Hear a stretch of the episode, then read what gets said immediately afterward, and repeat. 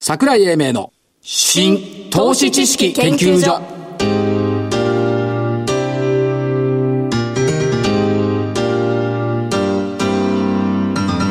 この番組は NPO 法人日本 IFA 協会の協力でお送りします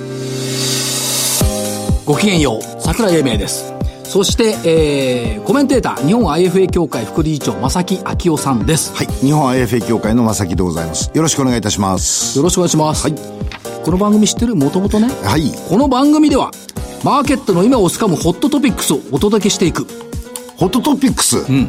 初めて言ってみ たけど でも、ホットトピックスってだけど。ホットトピじゃないないホットトピックスホットトピックスって、はい結構たくさんあるじゃないですか。ありますよありますね。ただ、どれを取り上げるかっていうのが難しいところですね。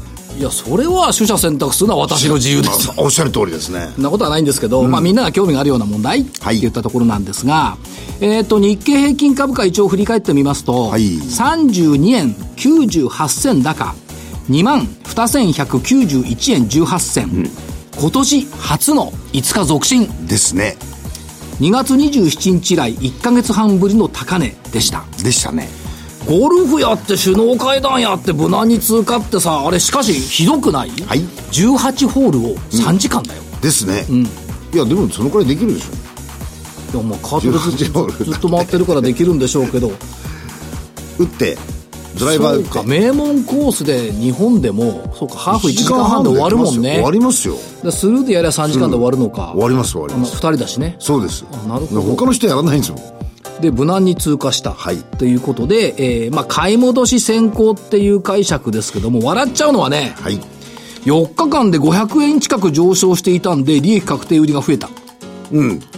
でも、逆によくよく分析してみてくださいよい。や4日間で500円しか上がってないんだよ、まあ、あの、一時、非常に、あの、軟弱な試合だったじゃないですか。だから一応75日線レベルまで2万2237円、日経平均ではね、うんまあほぼ75日線まで来たっはい。ていうのはあるんですけども5日続伸はなんと2017年昨年の10月以来半年ぶりだそういう表現になりますかね。って4日続伸が今年2回しかないんだまあ、うん。 6日続落があったんだよありますね。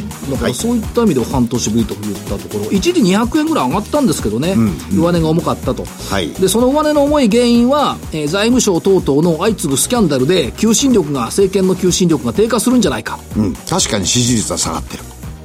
うん支持率は下支がっ持率は下がってる。しかし、まあ、それはそうなんですがで売買代金が2兆5927円、値上がり銘柄1177値下がり822と悪くはないじゃないですか。悪くはないでしょ日経平均で見れば。でね今日はねちょっとゆったりとね、はいあのー昨日の数字っていうのを確認してみたいんですよまず、えっ、とね松井証券経由の信用評価損益率、い。売り方マイナス12.1、買い方9.2うん。買い方そこそこね、これ逆転してたんですけども、戻ってきた。一方で、えっ、と、マザーズ銘柄のネットストック信用評価損益率、売り方マイナス12、ん買い方マイナス16。やっぱり新興中古型がね、ちょっときついかな。あのーそこなんですよね、ええ日経平均は比較的堅調なんですが、はい実は小型株あの新興企業銘柄っていうのは比較的あまりいいパフォーマンスじゃないんですよねそうこなんこでのすところまあそういった意味では JR 東海とか選んだ方はすごいなって。 その嬉しそうに。くくで、面白かったのね、先週ね、えっ、と、クイック調査の信用評価損益率、4月6日時点、はいマイナス9.6ぐらいに悪化した、個人投資家の株含み損拡大だったんだ、見出しが。はいで、えーっと、4月13日時点の信用評価損益率がマイナス9%。はい2週間ぶりに改善した。確かに改善してますよ。個人投資家の株含み損縮小。はい クイ ズはあのさ、0.6%ぐらいであんま含み損拡大とか拡縮小とかいう次元じゃないと思うんですけど、まあ事実は事実ね。ですね拡大して縮小してるんですが、これは、えー、まさきさんとしてはどのようにお考えになありのますか、ー周り比較的ですねあのーおー私の周辺にいるはい IFA さんはいたちは小型株を、ええおー結構おーなんていうんですかね見ておられる方多いんですよ、はいで、この人たちの元気のなさ、ええこれがマーケットの状況を如実に表して、はいこういうことだというふうに思いまなるす。ほどそういう意味合いですね。もう一個、えーっ、とね、えーっ、と、4月13日時点の最低改ざん。はい。これね、1244億円の増加。うん、最低ね1。兆6、うんあ、最低ね。はい1兆6000これ82億円。まあ、やる気になってきたかなって言ったところなんですよ。で、一方でね、先週の最低売り算って3347億円減ってるんです。はい、はい。言7546億円。これすごいよ。ってますね。 3300億よ。やる気になってんじゃないですか。じゃあじゃあじゃあう最低か、最低売り算の方はやる気ないでのしょないですね。だから、えっ、と、先週一気に3300億円減ったということが、えー今日までの5日続伸につながった。はい。っていうふうな見方ができるんじゃないかな。なるほど。と思うんですね。それから、もう一個。日経平均採用銘柄の一株当たり利益。はい。 1712円、昨日、乗りましたね。乗ってきました。はい3月13日が1705円でしたから、これを抜いて、まあ、ほぼ過去最高レベル。ですね。になってきているということと、PER が12.94倍だったんですけどね。はいで、これ13倍までいけば22,260円だから、まあそこそこその水準までは来ているというふうに考えてよろしいんじとゃないいうことは、長期、中長期的に見れば、はいあのー、市場の最悪期は出したというふうに見てよろしいでしょうかこれがね、またね、面白いんですよ。面白いですかあのね、うん直近の戻り高値、21,971円3月12日。抜けたじゃないですか。これを抜けたから、はい。こっからよ。3月26日安値の2万飛び347円でボトムを確認した。そんなのさ、今更確認したってわかるだろうと思うんですけど、本当に慎重というかね、自分が間違いたくないっていうかね、はいこういう声は多いね。そんなの3月26日でわからない、こんなの普通。という気はしますけどね。だからまあそういう声も出ていた。っていうところですよ。あと今年顕著なのは、水曜日がダメですね。水曜日相変わらずですね。これね、月曜日、8勝5敗。火曜日、 8勝5敗はい。火曜日、9勝6敗。水曜日、昨日上がったから3勝10敗。 3勝目。あ、4勝、4勝、4勝、 4 4勝10勝敗。はいはい木曜日、今日上がったから10勝6敗。つまり、水木が勝っているってことですね。おーなんか水木ってきゅ、水木ってなんか覚えて ない水木の商いっつうの。あります。 もう大先輩ちょっと説明しいてくやだいさやい。いやいや、それはだけど、あれでしょう。あの、各社によって違うじゃないですか。なんで水曜日と木曜日って。いや違うんですか受け渡しは4日目でしょ受け渡し4日目。しかも大昔は土曜日土曜日なかったと思いますよ。なかった。だから一緒になるんですよ。ということは、えっとね、水曜日の商いは、水、木、金で土曜がないから月曜だったの月そ木曜日の商いは、木、金、土土、月曜日だったの月そうですつまり、水曜日に先に買っといて、木曜日に反対売買すれば、いけたんだよい。けましたね。それ水木の商いって言ってたじゃない。言ってました。同じこと言えないこれ水曜に買っといて、信用だよ。それは昔じゃないいや、今知らないからさ、今やったら、あ、今土曜ないからね。ないんですもん。じゃあ逆には水曜に買って木曜に売ればいいの。うん。それできますね。水木商い。はい復活。復活。という変ことで。形ですよ、そりゃ。え変形。変、変変形形、変形しすぎ。そうかな、はいダメかなダメですね。アノマリーにはなりません。なりませんかはいでは、わかりました。はいえー、そういうことで、えー、銘柄いきますか銘柄行きましょうか先週の銘柄。先週の銘柄。ゾウさん、はい。 JR 東海、9022、はい。 2万コロ230円から、2万コロ870円。 2023円が2087円。まあ悪くはないですね。丸、丸。勝率100%。はい。です。アリさん、どうぞ。 2471エスプール、うん1429円から1387円はい。バツバツ。 6544ジャパンエレベーターサービス、はい2051円から1927円ババツ。ツ3558ロコンドはい。 1400円から1250円、一旦800円台まであって戻ってきた戻ってきた。うん。まああの決算発表があってねですね。 ×。店舗イノベーション。はい3484。これが×だと、勝率0%。 はい。えー、店舗イノベーション。3484。1186円から1300飛び1円。おー、丸。 これ1490円ぐらいまでだった。すごい。ということで、はいえー勝率25%と、ん勝率100%だから、うん勝率100%の勝ち。勝ち。とりあえずね、正木さんが雪辱を期した。期した。というところです。よかったです。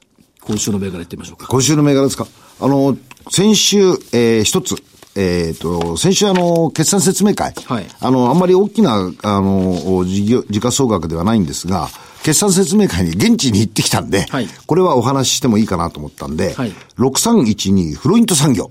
ほうほう、上がりましたね、決算説明からだとね。ええ、やっぱりあの、あそこのとこの、あのーコアコンピタンスですね。その自分の持ってる技術。はいこういうふうなものが、やっぱり再活用できるということがまず一つ。その前に、はいすいません、フロイント産業って何の会社あ、フロンチ産業、お薬ですね。はいあの、薬の製薬、うー薬を作る機械を作ってる。はい企業ですね。はいそもそもが。で、えっ、と、ここの持っている、その、細粉、あの、粉にする技術。ええそれから、したものを粒にする技術。はいがその粒にしたものにコーティングする技術。ええこれがまあ薬では必要なことなんですが、はいこのおコアの技術が他のところの分野に活用できるということになってリチウムイオン電池とかね、そういうやつでしょそうなんです、で、しかもリチウムイオン電池になると、設備が大型化になるんですよね。ええですから、こういうことを、おあの、多角化っていうんですかね。はいえーにして、えー次のステージに挑戦するとはいいうのをはっきりと次の計画で出してますんで、ええー注目できるとはいいうふうに思いました。コード何番でしたっけコード6312。 6312、はいフロイント産業。そうです。お友達ね。はい、そうです。フロイントいやドイツ語でフレンド。フロイント。はい。 1個。はい、いい子です。わかりました。はい。それでは、えー、アリさんチーム。はい、どうぞ。 6090、ヒューマンメタボテクノロジーズ。 HMT。 HMT。はい山形県鶴岡市。はい。昨日ね、昨日だったかな、通期連結業績予想修正っつうのを出したんです。はあ。で、売上高、メタボローム解析事業で受注は堅調に推移ということだったんですが、一部大型案件の売上形状が時期にずれ込み、気ずれ。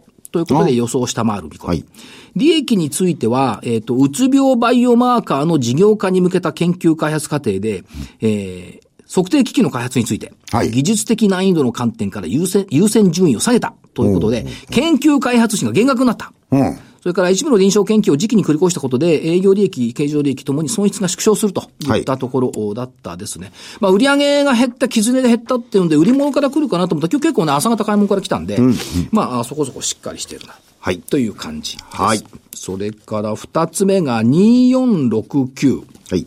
日々の。あ、行ってこられましたね、これ。いや、すごかったですよ。あ、そうです か。あのね、福岡行って、えーワイルドワンズコンサート。 IR ライブ。 IR トークライブだったですけどおー、えー、最後終わった後に皆さんに聞いてみましたら、若返った人って聞いたのよ。わかった。ねこの IR で。みんな手挙げた。そりゃそうでしょ。びっくりしましたよ。私も聞きたかったな。 聞きたかったでしょ、しかもね、あの、日々のがね、渾身の力を傾けて、1000人規模のコンサートをやる機材持ち込んだの よ。もう光はチカチカするわね。で、マイクのノリはいいわね、手話のマイクで。まあ、これはすごいな、すごいでしょうね。っていうところで、株価はね、ずっと下がってるんです、ここのところ。はいはいはで、まあ、安値県からの、これも木ずれでね、ちょっといまいち業績が良くなかったところがあったんで、木ずれといったところがあったんで、リバウンド期待はいで、日々の。それから、もう一個。もうね、今もうリバウンド期待が多いの。3902メディカルデータビジョン。おー、はい。これ、おとといが10%ぐらいは下がったのかな。ですね。 4月10日高値4540円から6日間で20%下がった。はい。ちょっと、何も悪いことをしてないのよ。ですね。だから、どうなんだろう。急落の時に拾う銘柄ってやっぱあるじゃない。ありますね。そういう、だって何もだって中身変わってないんだから。はいはいというふうに考えたいので、メディカルデータビジョン。はい。それから、もう一個、久々。1429、日本アクア。あ、日本学校、はい。ヒノキアホールディングスのね。ですねはいはい系列ですけども、断熱材。はい。やっぱりこれが好調ということで見ているんで、日本アクアも入れておきたいということと、同じ住宅で行くんだったら、6192ハイヤーサンドカンパニー。はい。これも R プラスハウス中心に地方展開、ずいぶんうまくいっているんで、ええハイアスも入れておきたいというところで。今週は5つですかん ?5 つもあった5つですよ。ヒューマン日々の MDV、日本アクアにハイアスカンパニー。そう漢字が一個もないじゃんい。や、あ、そうですね。みんな横ですね。アルファベットと、えー、カタカナになってきてる。まあいいじゃありませんか。いいですよ。連休前の。はい。えでね、これね、えーっと、勝敗決するのはいつですか5月10日。 ?5 月10日ね。はい今回長いですね。連休だから。そうですね。はい。結構です5よ。月10日に勝敗を決すると2週間コース。はい。了解といでうす。ことですね。はい。で、今日のゲストの会社さんは、何、正木さんとこの IFA の、女性の方が、そうなんですよ。あのぜ。ひおいでいただきたいって。はい。上場の時にはい、社長の、あの、おコメントを聞いてですね。はいぜひ、お目にかかりたい。いやおラジオでお目にかかれないお声を聞きたとい思うよ。ラジオでお目にかかるっても変わった人だおね。声聞きたいと。なるほどいうことなんで、はいえーお呼びしました。それでは、あこの後、本日のゲストご登場です。はい。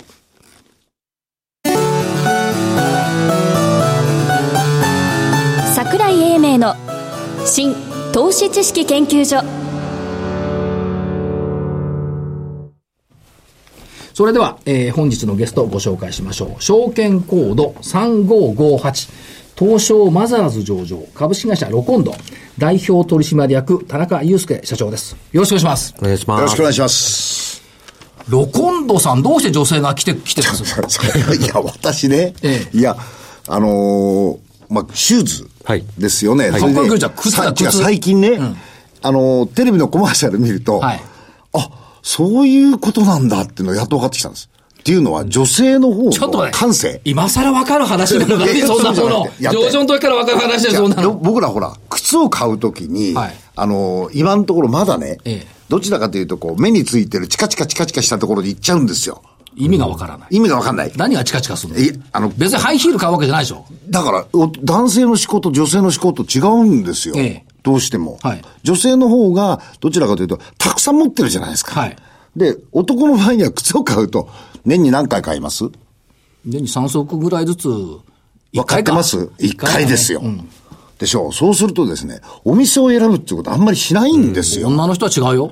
でしょ、それで、日々、日その々、感性日々これシューズって感じだそうよ。そうそうそう。本当に、買わなくてもシューズ、買ってもシューズだ。あれ何なんだろうね。しかもサイズがないとか文句言うんだよね。でしょだか ら僕、今日、興味を、あき、あの、新たにしたんですよあ。りがとうございます。これ私の言ったこと間違ってないですよいねや、合ってます。合ってますよあのやっぱねり。男性って結構やっぱ同じブランドずっと買い続けるので、そうですもうあの、e コマースで多分必要ない部分もあるんですけど、女性ってやっぱりじゃあそのブーツはこのブランド、パンプスはこのブランド、結構ブランドもかなり分かれてて、はいで、パンプスもやっぱり違うブランドもいろいろ、あの、試されるので、あの、そういう意味ではやっぱ全然指向性が違うと思います。あれは仕事になってんでしょうね。女性の。仕事はね、仕事じゃないよな。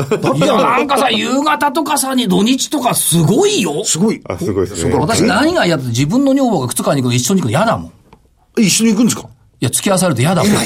えらい。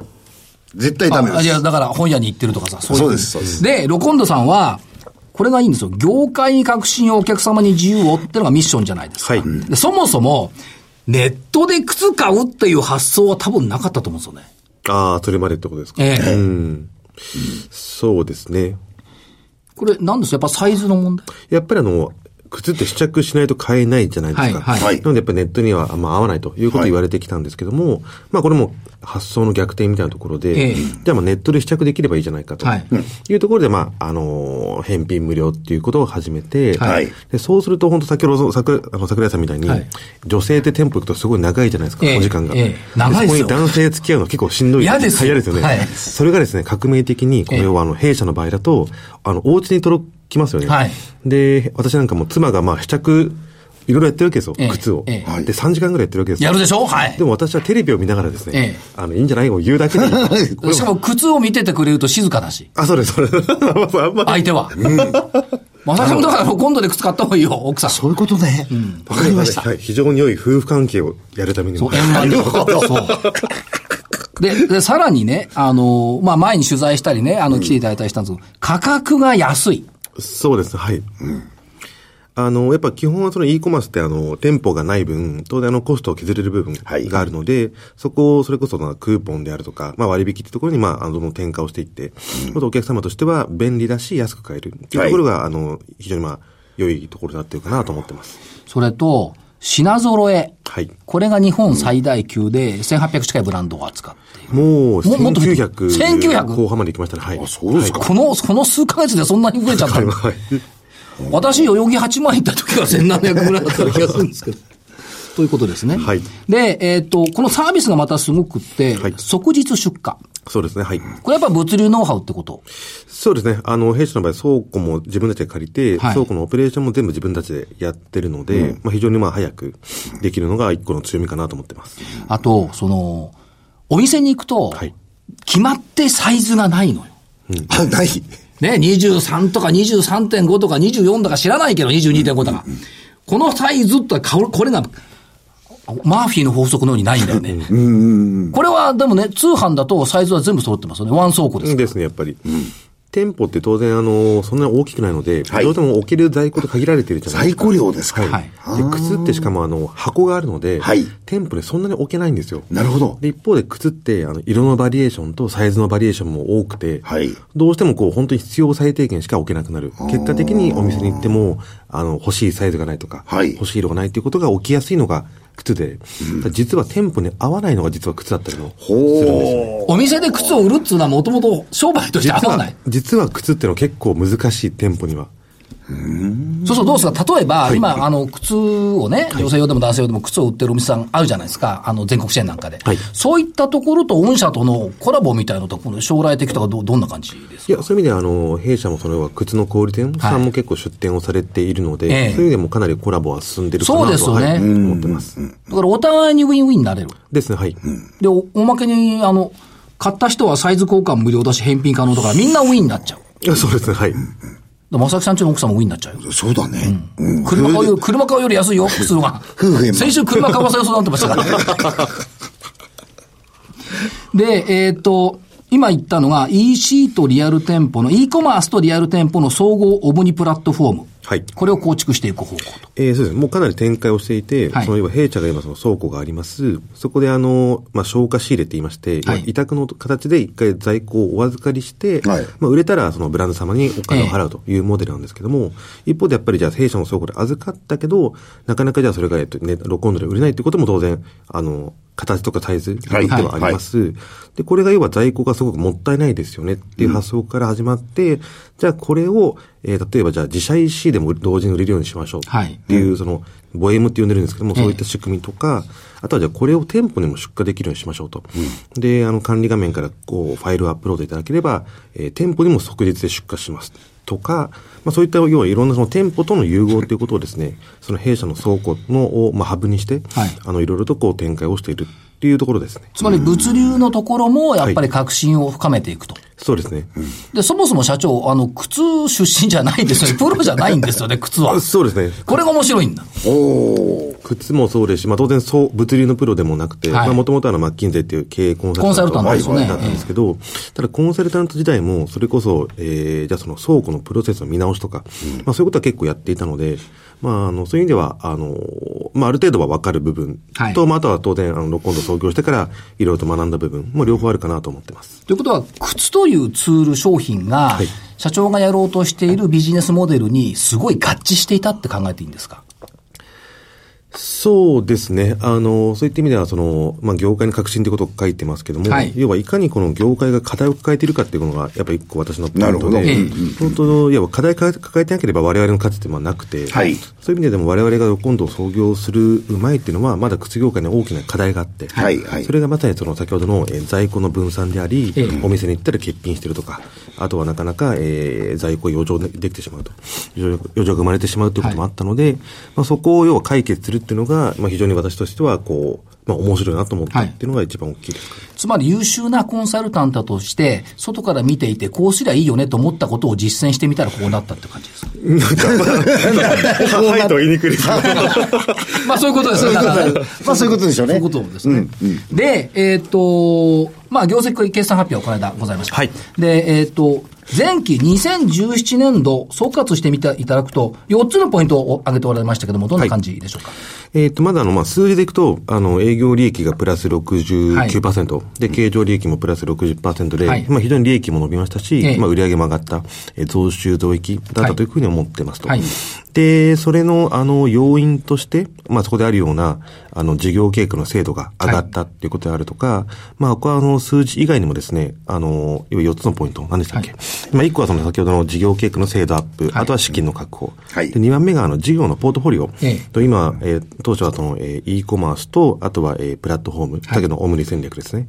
で、それ以外にもブランド事業っていうのを始めたりとか、あとはつい先、先月ぐらいですかね、あの発表したあの、まあ、投資事業はいという形で、あの、シャリーという会え社えを、はい、共同取得をしたりとか、まあ、こういった事業ポートフォリオが強化されました。はいで、3番目が収益性っていう。これ、社長ね、収益性なんですけど、はいはいあの、送料って今値上げになってるんじゃないですか。はい値上げ後も、限界利益率が変わんないやつは、これどういうからくりなんですかこれですね、からくりっていうかあの見ていただくと、実は限界利益率上がっていて、はいで、あの、おっしゃる通り、送料上がったんですね。そうですよねはい上がったんですけど、例えばその同じタイミングで、その配送革命と、まあ、呼んでるんですけども、はいえー例えばその当日お届けっていうのを逆に我々そのタイミングで始めてですね、ええで、そこでちゃんとそこは対価をいただく。まあ、はい早く届く分には、なるほどえーいただくとか。はいまあ、そういった、あの、いろいろ仕組みを変えてですね、あの、いただくものはいただくし、はいあとは、あの、例えば、えー急ぎません便っていうのもですね、ええあの、いろいろメディアで今、あの、いいつでもいいよと。あ、そうです。はいまあ、いつでもじゃないです。まあ、遅れてもいいよちょっと後でもいいよと。あ そうです、そうはでいす。いう時は、あの、送料下げますよっていうふうな、その品質に応じてこのサービス、あの、価格を変えるっていうことをやって、結果的には、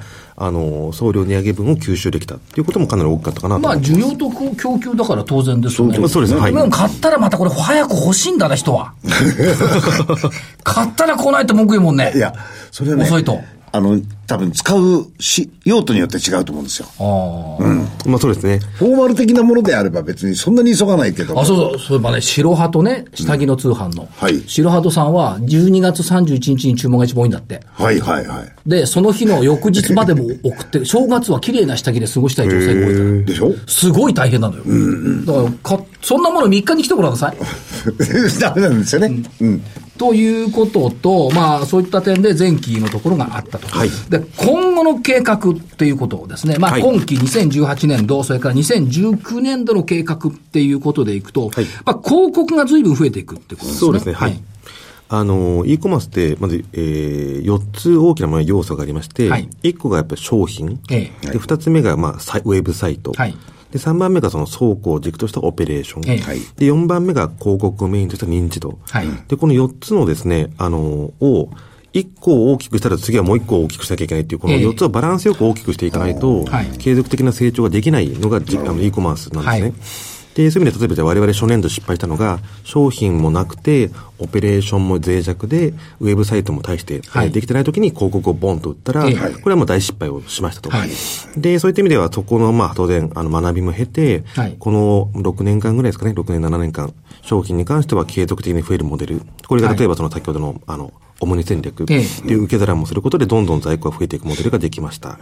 ウェブサイトに関しては、エンジニアの人数が今相当増えてですね、はいで、あの、かなり、えーユーザビリティがえー向上してきました。はいはいで、オペレーションに関しては、倉庫の、えっ、と、移転と拡張というのがちょうど10 2017年度ええに全部行いまして、まあそういった意味で、あの、まだまだその、えー在庫も増やせる受け皿ができましたと。はいいう3つができた中で、じゃあ、えっ、と、何がまだ我々弱いかって考えると、やっぱり認知度。ええはい認知度がですね、あの、まあ調査を定期的にもやってるんですけども。さすがコンサルタント出身だね。本業。 あ本業でございます、はいやっぱりそこはまだ大きな課題ということええは、もうこれはもう定量的にもそれはもう検証できていたので、であればもうこの認知度をはい一気に引き上げるのは、まあ今であろうというのが、あの、合理的な判断かなと思った次第ですね。ずいぶんデヴィ夫人も浸透してきたんじゃないですか。そう。 そうだというか私ですらね、だってこのおじさんですら知ってますよ。あ、そうですか。はい、靴買わないですよ、このおじさん。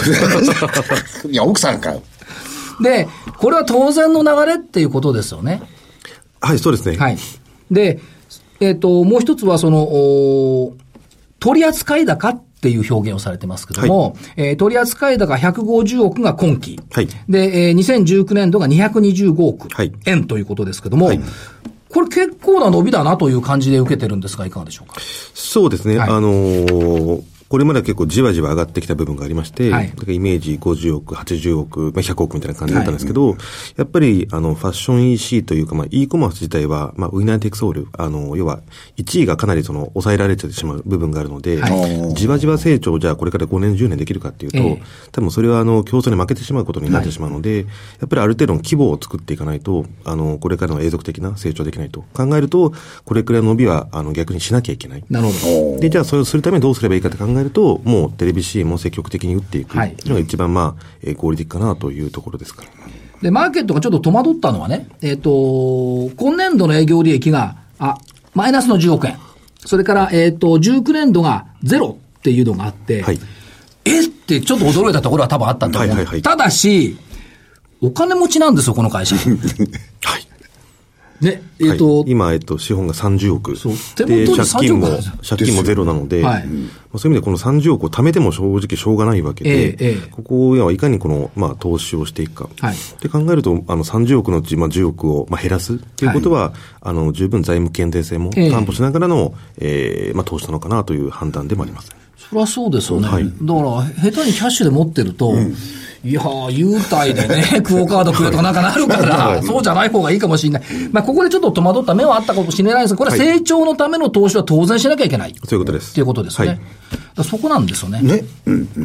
であともうあの一よつく、ああとあの、テレビ CM 以外は投資してるのかというあのご質問を受けることもあるんですけど、ああええもうでも先ほどのあの申し上げた通り、商品も今どんどん増えていて、ここも投資してます。い演じでも増やしてます。で倉庫ももう数十億円、えー投資をしておりますので、はいもう残るところがもう広告しかもはないいというところは、あの、改めてご理解いただきたいと思ってます。はい。だからここは18年度、19年度と来たじゃないですか。はい2020年度でもうすぐですよね。3年後。 3年後です。はい。えっ、と、これ今やっていることで高い認知度を武器にする。これは広告効果ですよね。はいで、継続的な商品供給体制を構築して、すごいんですよ、これ。2020年度は取扱高300億。ですよね。うん。まあ、150、225ときたら300というのは決して、あの、大きなグロースじゃないかなとは。はいはい、はい。まあまあ、あの、角度としては一緒ですもんね。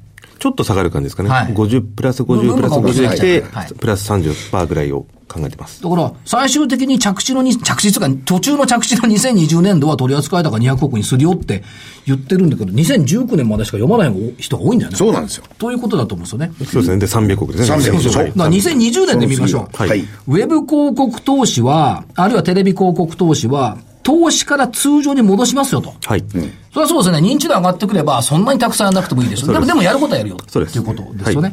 で、えっと、17年度の仕向き水準のおあたりの限界利益率16%に持ってきよう。はいって歌ってるんですよね。でこれも実際もう17 7年度、もうあの16%は達成してますので、はいこの水準に戻すことはもう十分可能。まあ、あくまでこの、あの、アクセルをどこまでこう踏むかっていう世界なので、いはいちょっと戻すって感じですね。それから、まあ、あの、倉庫のところ。はいやっぱり物流って言ったところは、これ当然倉庫を広げなきゃいけない。はいっていう部分がありますから、えーっと、家賃を第二倉庫、2020年4月から稼働。はい予定と。総面積が今の2.5倍ですよ。だからもう東京ドーム1.5とか 2, 2個分とかになってくると思います。はい。じゃあ2チームで野球がで きる。ね。で、これがね、これもみんな見落としてんじゃないかと思うんですけど、この倉庫が今の2.5倍以上になるわけですから、はい。この先にあるんですよ、取扱高1000億円までのキャパシティをこれで確保できるってことですね。そうです。あの、今の倉庫で、すでにもう取り扱い高300億円まではカバーできて、はいで面積が2.5倍になるとですね、あの、保管面積としては約3倍以上になるんですね。はいで、そう考えると、あの、取り扱い高1000億円までの、えーところが、もう今回の第一倉庫と第二倉庫で十分カバーできる。はいっていう、まあ、ここまで投資をしておけば、さっきの、まあ、あの、4角形じゃないです四けど、角形ですねはい。4角形のところでまた倉庫が増強されるっていう、まあ、広告をやった次は、じゃあ、えー倉庫。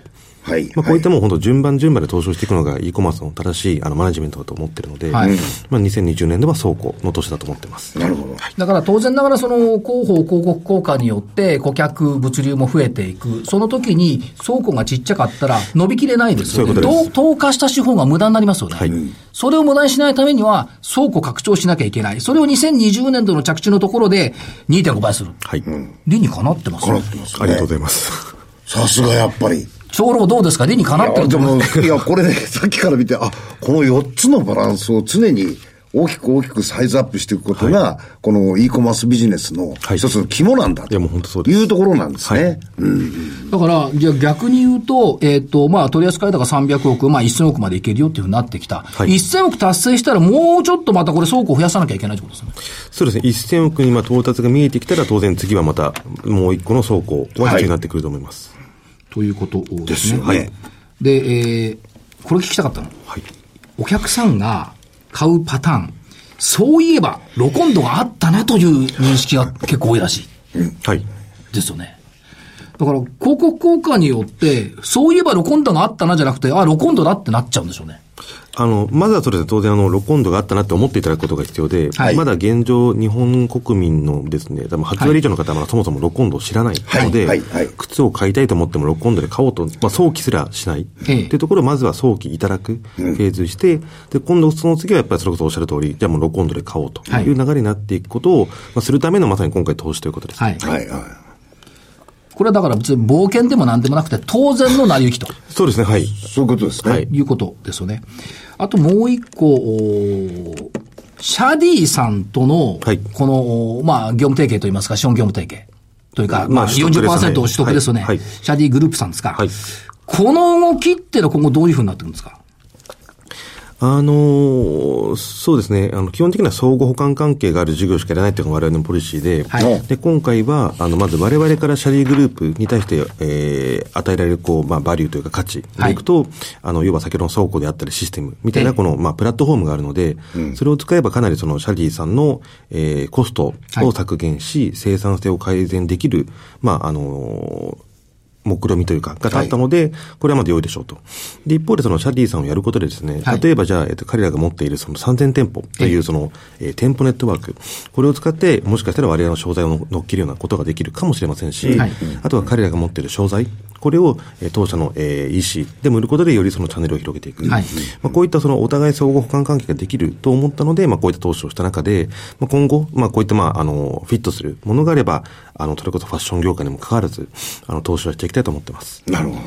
ということで、ますます拡大基調を伺ったといったところですが、最後、投資家さんに社長からメッセージ一言頂戴できますかそうですね。あの、今回のあの中継では、あの、短期的にあの、驚かれた、あの、株主さんもいらっしゃるということは認知しておりますが、あの、申し上げた通り、あの、中期的には正しい、えー判断だと思っておりますと。あとは今日ですね、まさにあの、発表したんですけども、えー、マガシークさんと、その親会社のドコモグループさんとの、あの、相互出店契約ということをまさに今日、えー締結をしまして、はいこれによってさらにその、我々も販路が増えますし、えー商品がまた倍以上、大きく増えていくという、あの、かなりまあ期待ができる、あの、契約もまさに今日発表いたしましたので、はいまあそういった意味では、あの、まあ、中期的には間違いなく正しい、えー方向に歩んでいるというう自信を持っておりますので、えー今後とも、えー長い目でですね、我々のことを応援いただければ幸いでございます。今後、どんどん拡大していただければと。頑張ります。はい、楽しみです。頑張ります。ありがとうございました。ありがとうございました。資産運用の目標設定は人それぞれにより異なります。個々の目標達成のために独立、中立な立場から専門性を生かしたアドバイスをするのが金融商品仲介業 IFA です。NPO 法人日本 IFA 協会は企業 IR 情報を資産運用に有効活用していただくため、協賛企業のご支援のもと、この番組に協力しております。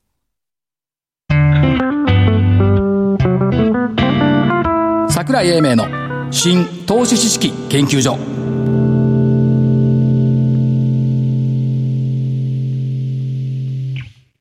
この番組は NPO 法人日本 IFA 協会の協力でお送りしました。なお、この番組は投資その他の行動を勧誘するものではありません。投資にかかる最終決定はご自身の判断で行っていただきますようお願いいたします。エクストラホットな会社さんにねでしたね来ていただきましたね、女性の IFA さんの目は意外と良かったあ、じゃあ、正しかったですね。いや1個だけお知らせ5月19日、えー13時40分から名古屋コンベンションホール、えー IR, IR と桜井講演会 IR は4563アンジェスで、えー無料の講演会やりますので、はいえー申し込み先はあおかち証券、えー052-241-4388ないしは a m a .tv のホームページからなるほどお申し込みいただければ名古屋行きますんでね、はいということでホットだったでしょほっとあったですね。靴買わなきゃいけないよロコンドでロコンドだからロコンドわかりました。はいということで、えー、桜井英明でした、お相手は日本 IFA 協会の正木明夫でした失礼します失礼しますごきげんよう